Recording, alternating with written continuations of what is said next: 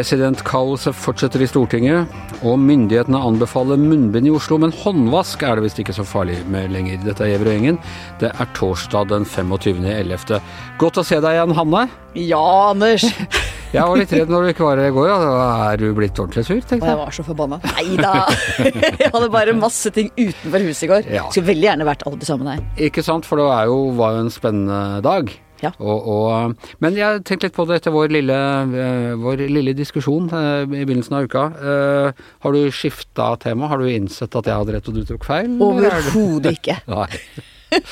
og så har jo saken på en måte beveget seg litt derfra. Vi skal for øvrig snakke mer om det, jeg vet ikke om noen rekker det nå når de hører podkasten nå, men klokka seks i dag, bakgården Torvald Meyers gate på Grünerløkka, der skal vi skvære opp på ordentlig. Ja. Eh, det ble sånn wrestling-match à la Sky Channel i, i 1985. Dette gleder jeg meg til, Anders. Og håper blir, mange kommer. Det er så koselig der. Ja, og jeg skal pynte meg, og det skal bli Og vi skal jo ha julebord eh, etterpå i det hele tatt. Så det blir et vorspiel av en, av en uh, livepodkast, dette. Men uh, Altså, siden du var her sist, så har jo da denne saken blitt helt uh, gått helt toxic. Eva Kristin Hansen har da begynt å få valuta for de pengene hun har brukt på Jon Christian Elden. I dag var han på Politisk kvarter, det aller helligste i uh, norsk politisk debatt, og prosenterte som om dette her er en uh, sak for retten, egentlig. Ja, det hørtes ut som han sto i rettssaken nå, på nåværende tidspunkt osv. Og, Og, og slik vi leser saken.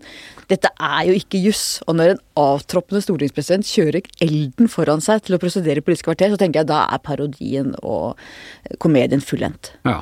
Fordi du syns ikke at uh, han har noe som helst poeng? At hun kan ha blitt overkjørt i denne prosessen, eller uh, uh, presset til å gå av på uriktig grunnlag, eller et eller annet sånt? Jeg merker mens jeg sier det at ja. jeg ikke helt klar til å presentere the second opinion her, men Poenget er at han har ikke noe der å gjøre. Dette er jo ikke juss. Og i den grad hun på en måte trenger juridisk bistand for å forstå et regelverk, så er det veldig rart å hyre inn en strafferettsadvokat. Og spørsmålet om å være stortingspresident handler jo om tillit, det handler jo ikke om jus. Men vi snakket om det i går, eh, Astrid som også er her i dag. Hei, Astrid. Hei. Og eh, jeg, at eh, de har jo ikke vært helt tindrende klare, de, de reglene. Ingen som klarer å legge fram det regelverket som viser sånn helt klart at eh, antall kilometer og sånne ting, når det liksom prinsippet skulle vært knesatt. Det virker som det liksom bare er en sånn forståelse man, man har hatt. Jo, men uansett så må du se på både regelverket slik det er skrevet i detalj, men også på hensikten. Og jeg tror det er opplagt for de fleste, og burde i hvert fall være opplagt for våre folkevalgte, at hvis du har et sted hvor du bor som er i nærheten av Oslo, så skal du ikke ha gratis bolig. Nei. Jeg syns jo at uh, Elden uh, er enig i at det er litt rart at han er i Politisk kvarter, men han har oppklart en del ting her. For det var jo litt forvirring en stund. Det hørtes ut som det var en straffesak. At det var seks på Stortinget som var eh, under mistanke for å ha brutt reglene, altså kunne få straff. Men nå er det jo blitt klargjort uh, fra Elden og flere andre at det er neppe snakk om en straffesak. Det mener jo Stortingets direktør i sitt brev som hun sendte i går òg. så det er jo handla, som Hanne sier om tillit. Så nå er vi ferdige, nå kan vi legge det bak oss. Og han Elden har vel kanskje kan vel skrive tre timer, da, og så Han kommer til å skrive mange, tenker jeg. Men, men, av og til kan det, altså en jurist med et ryddig hode, kan jo av og til være greit å, å, komme inn av og til i politikken og liksom uh, skille litt hva som er hva og sånne ting, selv om man ikke, det er juristene som skal, skal avgjøre politikken. Absolutt, jeg har ingenting imot jurister, Anders. Nei, du er blant Du er jo, jeg holdt på å si, noen av dine nærmeste venner. Du er jo jurist selv. Men du, uh, altså i, eh, I, går så skjedde det jo altså så mye. En ting var jo da at uh, Elden kom på banen for alvor med uh, som for, forsvarer, holdt jeg på å si, som uh, advokat for avtroppende stortingspresident. Vi fikk ny stortingspresident, politisk redaktør. Hva syns du om Masud Gharahkhani som stortingspresident? Han er en veldig flink politiker. Det jeg syns er litt synd med det, for at han har vært så tydelig og god i integreringspolitikken f.eks. Det å være stortingspresident er en veldig upolitisk rolle. Så vi mister på en måte hans engasjement inn i de viktige sakene. Men jeg tror han blir en veldig god stortingspresident. Men du har vel også tidligere, og vi har vel også tidligere sagt at det er synd at disse liksom litt profilerte stortingspresidentene har forsvunnet, og at det, at det blir litt mer sånn backbencher og sånne ting. Og dette er jo et grep for å eh, Som i hvert fall gjør Altså han er en tydelig, og jeg vil tro eh, av de yngre på Stortinget, ganske kjent eh, stortingspolitiker. Absolutt, jeg tror han kommer til å gjøre en veldig fin jobb. Han er, har gjennomføringskraft, han er dyktig, jeg tror han har tillit i brede miljøer. Eh, både på Stortinget og utenfor, så jeg tror det er et veldig godt valg. Men så var det jo også sånn, sånn som jeg har forstått at det var jo ikke så mange som ville ha den jobben. I, og det var jo ikke så mange å velge i Arbeiderpartiets stortingsgruppe heller. De har akkurat gått i regjering, hentet mange av sine mest profilerte over der, og så var da bakteppet denne eh, hybelgate, som jo var veldig uheldig. Ja. Og så er han altså øh, Og her må vi holde tunga rett i munnen. Han er den første stortingspresidenten med Hva var det vi sa i går? Øh? Jeg husker ikke hva sa da, men han er jo den første stortingspresidenten som er innvandrer i Norge, da. Han er ikke det, skjønner du. For den aller første stortingspresidenten, Dirix, eller hva han het for noe, en av eidsvollsmennene, han bodde, er født og bodde i Danmark til han var 19 år gammel. okay, ja. Så han var den første innvandreren. Vi må få en rettelse i ja. gjengen her. Si i nyere tid, da. Det er alltid fint å si. I nyere tid så er det litt vagt. Så, så er det altså da Jo Benkow uh, nå, nå, er Jo Benkow var jo da født i, født i Trondheim, uh, men for, hans foreldre var, uh, var innvandrere fra, fra Øst-Europa og Skottland, var det vel? Jeg lurer på det, han kom jo, og De kom jo ganske kort tid før han ble født. Ja, bare tre, år, år før han ble født. Eller, ja. Så han har definitivt innvandrerbakgrunn. Så. Og han brøt jo barriere vel med å være eh, den første jødiske stortingspresidenten. Ja. Det var jo stort den gangen. Og det er litt ekstra selvfølgelig også fordi vi har en grunnlov som i sin tid forbød jøder eh, adgang til riket, så det var en symbolsk sett også viktig greie. Og han skrev en fantastisk bok 'Fra synagoge til Løvebakken', hvor han også beskrev hva han var å komme tilbake etter krigen og hele familien hans nesten var borte. Er det noen stortingspresidenter som ikke har innvandrerbakgrunn? Guttorm Hansen. ja, Guttorm Hansen og det var Og Torbjørn Jagland. Ja. Han kommer ja. fra Lier, da. Det er kanskje ja. Nei da. Raul Steen, altså det er eh, de, de fleste har selvfølgelig eh, ikke det. Men eh, det var nå det. Gharahkhani eh, han fortrengte da eh, Sverre Myrli, som du uttalte en viss skepsis til her eh, for en stund siden, at han skulle bli stortingspresident. Jeg fikk faktisk en mail som spurte hvordan jeg bare kunne slå det fast sånn. Eh, sånn, Men poenget er at han har sittet på Stortinget eh, som vara eller fast representant siden 1997 og gjort seg veldig lite bemerket, og har nok ikke en sånn Men igjen, det er jo ikke akkurat noe krav for å bli stortingspresident? Nei, men han, nei, men han har jo ikke uh, han, Det er veldig få saker man forbinder han med. Han har vel ikke standing som liksom den dyktigste i Arbeiderpartiets stortingsgruppe. Nei. Men nå, han ble skuffet, det skjønner man jo godt. Uh, han var jo i presidentskapet allerede.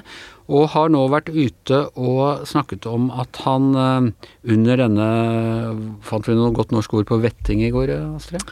Ja, altså Arbeiderpartiet er jo kjempenøye nå i partiet sitt med å undersøke alle som skal, er aktuelle til forskjellige verv og sånn. Hva skal vi kalle det? De, de gransking, intern granskingskommisjon, nærmest? Eller en slags selvangivelse? Eller Bakgrunnssjekk, vil jeg En bakgrunnssjekk. Ja, det er jo sånn de gjør det. Det er så bra å ha deg tilbake her, Hanne. Statsråder og alt, da. uh, og i denne bakgrunnssjekken så er han blitt spurt om i går hørte vi bare om én ting, som han selv fortalte om. Et forhold han skulle ha hatt som 26-åring og nyvalgt stortingsrepresentant til en 18-åring, eh, som han også var sammen med i AUF.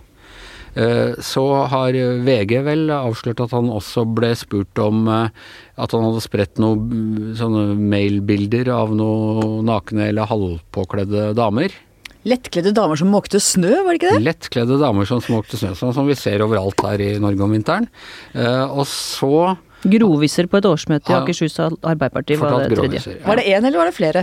Groviser. Groviser, ok. Flere grove. Har du hørt om bakegutten som kom til nonneklosteret? Så uh, er dette ting man bør spørre voksne mennesker om når de skal ha et tillitsverv? Ikke noe av dette er i nærheten av å være forbudt? Klart, Hvis det er det som har vippa han ut av den presidentrollen, så er jo det veldig spesielt. Og hvis det i det hele tatt er løftet fram for han, så tenker jeg at det er jo eh, ikke store saker eh, i det hele tatt. Altså det at en 26-åring har et flere måneder langt forhold med en 18-åring, det er i min verden i hvert fall helt innafor. Ja, så Hvis ikke må vi jo heve den seksuelle lavalderen til 20 eller noe sånt, da, hvis, det, hvis det skal bli forbudt. Ja, det er jo ingen som tror at eh, det å ha et kjæresteforhold eh, eh diskvalifiserer som stortingspresident. Det, vi har jo de fleste av oss hatt kjærlighetsforhold. Ja, så det kan ikke være det som er saken. Man ikke er født på samme dag som. Eh, men, men, er det, jo, men det er jo også snakk om liksom hva slags, hva slags sånn offisielt forhold står man i til hverandre, er man sjef og sånne ting. Disse tingene har jo, har jo kommet de siste årene, det derre veldig strenge greiene på det. Og det å anvende liksom dagens moral på, på, forhold som er 20 eh, år gamle, det er ganske rart, det òg. Jeg derfor tror jeg eh, at det, er, at det var andre ting som gjorde at de rett og slett må ha ment at han er ikke flink nok til å kunne gå inn i den rollen. Og da burde de sagt det til han.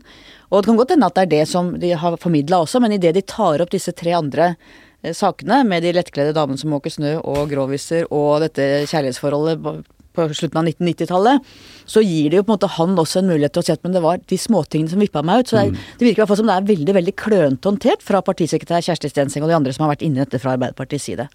Og så er det altså, Kjetil Bragli Alstadheim, vår, vår frenemy i eh, Aftenposten, hadde en, synes jeg, en veldig god eh, kommentar hvor han, hvor han skrev litt om, om, om, hans rolle på Stortinget og hvilke oppgaver han har tatt på seg der, og, og som som en mulig årsak til at han ikke er blitt valgt. Men kan det også være sånn at Arbeiderpartiet nå, etter hele Giske-saken og alt som er, er livredd for alle sånne metoo-greier? Og at uh, det er derfor de driver og stiller uh, disse spørsmålene? Det er jo en teori der om at de er overforsiktige, og kanskje med god grunn òg, da. Uh, det er jo ikke noe gærent, syns jeg, med å bli spurt om et kjærlighetsforhold. Og egentlig ikke noe gærent med å bli spurt om en grovis, hvis det er noen som, som har nevnt det. Men det betyr ikke at det er det som er forklaringa på at ikke han har fått jobb jobben, da, men han er jo ydmyka, som Hanne sier. Veldig ydmyka. Han satt jo i presidentskapet nå, han har mista alle Han har ikke engang fjerde visepresident. Eh, og han mista altså da en ekstra lønna, og han mista vervet, så det er jo en Tenker at det er for han, da, i hvert fall sånn som det var i går, så var det jo, det var han som presenterte de her, her småtinga, i hvert fall den damehistorien, og framla det som at det var det som var årsaken til at han har fått jobben. Det er jo ikke sikkert at det er det som er årsaken. Men hvis jeg søker en jobb jeg har veldig veldig lyst på, og kanskje også tenker at jeg har gode sjanser til å få, og så blir jeg på arbeidsintervjuet spurt om noe greier jeg drev med for uh, uh, halve livet mitt siden, som ikke var forbudt og ikke noe farlig og ingen reagerte på den gang, og som jeg ikke har prøvd å skjule på noen som helst måte. Og så er det sånn nei, dessverre, du får ikke jobben. Jeg hadde kanskje falt for fristelsen til å tenke at uh, dette hadde noe med saken å gjøre. Det har jeg kommet til å gjort, og det er enig. Og jeg har vært i noen jobbkamper der jeg opplevde etterpå at eh, beden f.eks. har blitt forbigått av meg, som har sagt etterpå at det var kjønnskvotering. Det er jo mm. veldig vanskelig å, å skylde på å finne en, en årsak i seg sjøl. Det er mye lettere å finne en årsak på utsida. Ja. Så er det jo ikke tvil heller, som du var inne på, Anders, at Arbeiderpartiet er gjennomtraumatisert av hele metoo-runden. Og det tror jeg gjelder gjennom hele partiet, fra topp til bunnen. Så det høres ut som Gharahkhani er blitt spurt om han, hvem han var kjæreste med for 20 år siden, eller? ikke sant? Så. Nei, men jeg tror alle blir spurt om alt igjen. Ja festlig. Deilig å være på innsiden av Arbeiderpartiet. Det var jo det der eh, skikkelig tabben de gjorde med Eva Kristin Hansen, at de ikke spor om den eh, bosituasjonen hennes i og med at Ropstad-saken akkurat har vært opp, og alle de andre sakene. Så dumma de seg skikkelig ut på det og fikk kritikk for det, så nå spør de vel om alt, som du sier. Ja. Og nå ser jeg jo flere, eh, bl.a. Oslo Arbeiderpartis Knut Roger Andersen, som er ute og er veldig kritisk til partisekretær Kjersti Stensang. Så det er fortsatt, du ser at det blusser opp konflikter alle veier rundt disse spørsmålene. Det virker som det ikke er så hyggelig der inne. Hva tenker du, reflekterer dette på Eh, partileder og statsminister Jonas Gahr Støre? Klart at Han har hatt en ganske røff start nå på sin statsministerperiode. Legger, Black Week. Black Week, ja. De legger jo fram et, eh, et tilleggsbudsjett som er så sterkt prega av Senterpartiet, eh, og ikke Arbeiderpartiet. Hvor liksom viktigste saken for fagbevegelsen, for å sitere Martin Kolberg, fagbevegelsen, fagbevegelsen, fagbevegelsen. Viktigste saken er feriepenger for de som har vært permittert eller ledige gjennom pandemien. Det lovte Arbeiderpartiet. Første 100 dagene skulle det innfris. Det skjedde ikke. Og så har du denne stortingssaken, Hybelgate, hvor Jo Støre gikk ut og erklærte full støtte, har vært ganske klønete i sin eh, håndtering av det. Så han har hatt det Det er ikke lett å være Jonas Gahr Støre. Og det er jo enda mer, hvis vi tenker oss om. Det er jo det der eh, koronahåndteringa, som plutselig hadde jo eksplodert med koronasmitte. Det har han fikk eh, kritikk av Erna, for uh, ja. var ikke, han var ikke gammel i jobben før hun var ute og kritiserte ham. Hun er jo litt rett, ikke sant. De har jo ikke sett for seg at det her skulle bli noe stort problem. Og jeg syns at uh, foreløpig i hvert fall så har Støre og helseminister Kjerkol vært um, jeg savna Høie og Erna Solberg, og det er jo ikke rart, for de holdt på med det lenge. Men de er ikke like trygge i rollen, og de svarer ikke like kompetent på spørsmåla på, på, korona. Foreløpig. Det er ikke så rart heller, altså. Men også er det jo det der med klima òg, med, med, statsbudsjettet. Altså at uh, Senterpartiet har fått eh, pressa opp Eh, pressa ned drivstoffavgiftene, og Barth Eide, miljøministeren, eller eh, ja, klimaministeren, han sier at de skal kutte mer enn noen gang. Hvordan skal de klare det? Det vil jo gå opp i forhold til Erna Solberg sitt foreslåtte budsjett der, så det er mange problemer her, da. Ja, det blir mye for, for sånne som oss å gjøre. Men du, fint at du nevner det der med, med øh, koronahåndtering, fordi og skal en stakkar tru. Nå i går på vei hjem fra jobben så får jeg pling, pushmelding. Raymond og co. vil at vi skal begynne å bruke munnbind igjen i Eh, butikker og på offentlige Det er ikke det er ikke påbudt, men de anbefaler å gjøre det. Eh, Vi vet jo hvilken vei det går. Samtidig omtrent så går Nakstad ut. Espen Rostrup eh, Nakstad, mister eh, pandemi himself, ut og sier at det er ikke så farlig med håndvask. Det hjelper ingenting. Eh, ok, altså det er ikke så lett å vite hvordan du skal forholde deg til denne pandemien. I begynnelsen så var det håndvask som var det helt avgjørende. Og det var ikke noe farlig med munnbind i det hele tatt. Det fantes ikke munnbind, alle lå i Kina.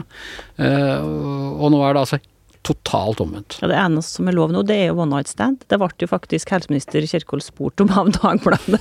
Det har vi klart i dette. Vi, det vil jeg si, vi i løssalgpressen klarte å gjøre til det liksom viktigste, eller sånn uh, lakmustesten på hvor vi er i pandemien. Er det greit med one night stand? Ja, det er greit, men du må du, Og du trenger ikke å vaske hendene etterpå, men du må altså ha munnbind. Det er jo Ja, men Hun advarte jo også mot håndhilsing, eh, Kjerkol, på sin Ja, pressekonferanse.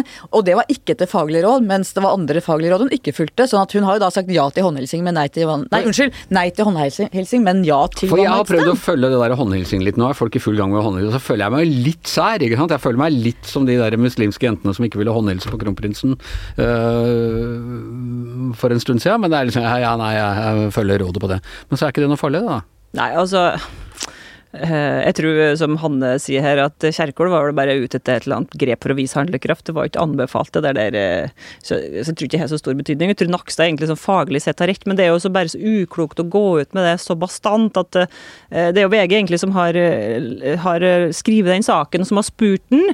Og det er jo en gammel debatt som ligger bak her. Nakstad er sur på FHI fordi at de var så trege med å anbefale munnbind i fjor, og de var så trege med, med å anerkjenne det her med luftsmitte. Nå har det eh, kunnskapen forandra seg, så nå er jeg liksom alle enige om at det er luftsmitte som er hovedsaken, eller at du står nærme noen og puster den. Ikke at du får det på hendene, og ikke dørhåndtaket. All antibac-en sånn, det har ikke stoppa korona, men det stoppa mange andre sykdommer, ikke sant? Med eh, forkjølelse, fullt og RS-virus rundt der, så det er kjempelurt å vaske hendene uansett. Så det kommer jo litt dårlig ut når Nakstad sier det sånn som det der, at det blir liksom tittelen i en VG-sak at det ikke er noe poeng å vaske hendene. Ja, kanskje Reflekterer det vel den gamle striden mellom FHI og Helsedirektoratet som har ligget der gjennom hele striden? Jeg tror ikke de er så glad i hverandre. nei. nei. Interessant at det liksom koker ned til en sånn håndvaskgreie. håndvask-greie. Fordi dette vet vi jo fra før pandemien, man bør jo vaske hendene skikkelig og ofte og med varmt vann og i 20 sekunder, og det hjelper mot det aller meste her i verden. Du så jo det. at Tenk det på Semmelweis. Ja, Semmelweis, og så ble det ikke noe influensa i fjor, det ble ikke uh, så mye RS. Det var, vi var et friskt folkeferd i fjor, og det var jo fordi at tiltak mot korona de hjalp ikke eh, perfekt mot korona, men hjalp mot alt annet, da, tydeligvis. Men hva tror du Astrid, er det munnbind før jul? På, uh, påbud? Ja, i hvert fall her i Oslo, tror jeg. Det går jo rett opp smitten. Men den gode nyheten er at i nord, som var verst ute nå for et par uker siden, nå i Troms og Finnmark, så begynner de å få kontroll. Og de har jo hatt tiltak nå i ja, en måneds tid, da. Dette er sånn, Nietzsche mente at helvete var ideen om den evige tilbakekomst. ikke sant, så At du bare gjenopplever en sånn groundhog day, det samme om igjen om igjen. og om igjen. Og sånn føler jeg denne pandemien er. altså. Ja, jeg kjenner liksom Jeg orker ikke en nedstengning til. Nei. Men vi må Jeg få kan- tredje dose nå snart. Vi Det er må ikke få tredje dose å snart. begynne å vente. Bare rulle det ut. Ja, men da er det, nei, men det er fjerde dose du må ha for å Ja, det- de har begynt med det i, ja, Det er som den der Brødrene Løvehjerte hvor du dør, dør og kommer til paradis. med, så er det slangeparadis, så du må dø en gang til for å egentlig komme til paradis. Nangayali, så Ja. har vi den tiende dosen. Det er bare å hoppe ut av vinduet. Ok, um, jeg tror vi sier at eh, det var nok for oss. Husk at vi skal på bakgården i kveld, hvis du hører dette i, i tide til det. Jeg har et par ehm, jeg vet ikke om Jo, en ren rettelse. Vi sa her om dagen da vi snakket om USA og Black Lives Matter og dette, at eh, Jacob Blake ble skutt og drept i eh, Kenosha i Wisconsin. Og han ble eh, ikke drept, han ble skutt og skadet. Så det er viktig at vi har det riktig. Og så Hanne, så var det en på Facebook-siden vår som kritiserte oss for, og her må vi nesten gi henne et poeng. Vi snakket om eh, Kim Friele, og så spurte vi om er det, er det noen blant innvandrerkvinner som, eh, som liksom har den rollen, og så var det sånn nei, dessverre er det ikke det. Men det er det jo. Ja, Amal Aden er en åpenbar. Hun har stått på barrikadene og vært veldig, veldig viktig i mange år. Ja, og til en stor personlig kostnad og, og med hennes egen sikkerhet og sånne ting. Så det var litt flaut at vi klarte å glemme. Ja, så er det viktig at vi retter opp det nå. Ja. Så det er herved eh, rettet opp, og med det så er Giæver og gjengen over for i dag. I morgen blir det eh, blir det opptak av liven vår fra bakgården hvis opp, alt opptaksutstyret vårt eh, virker. Her i studio Astrid Mæland, Hanne Skartvedt, jeg heter Anders Giæver, og mannen med opptaksutstyret er som vanlig produsent Magne Antonsen.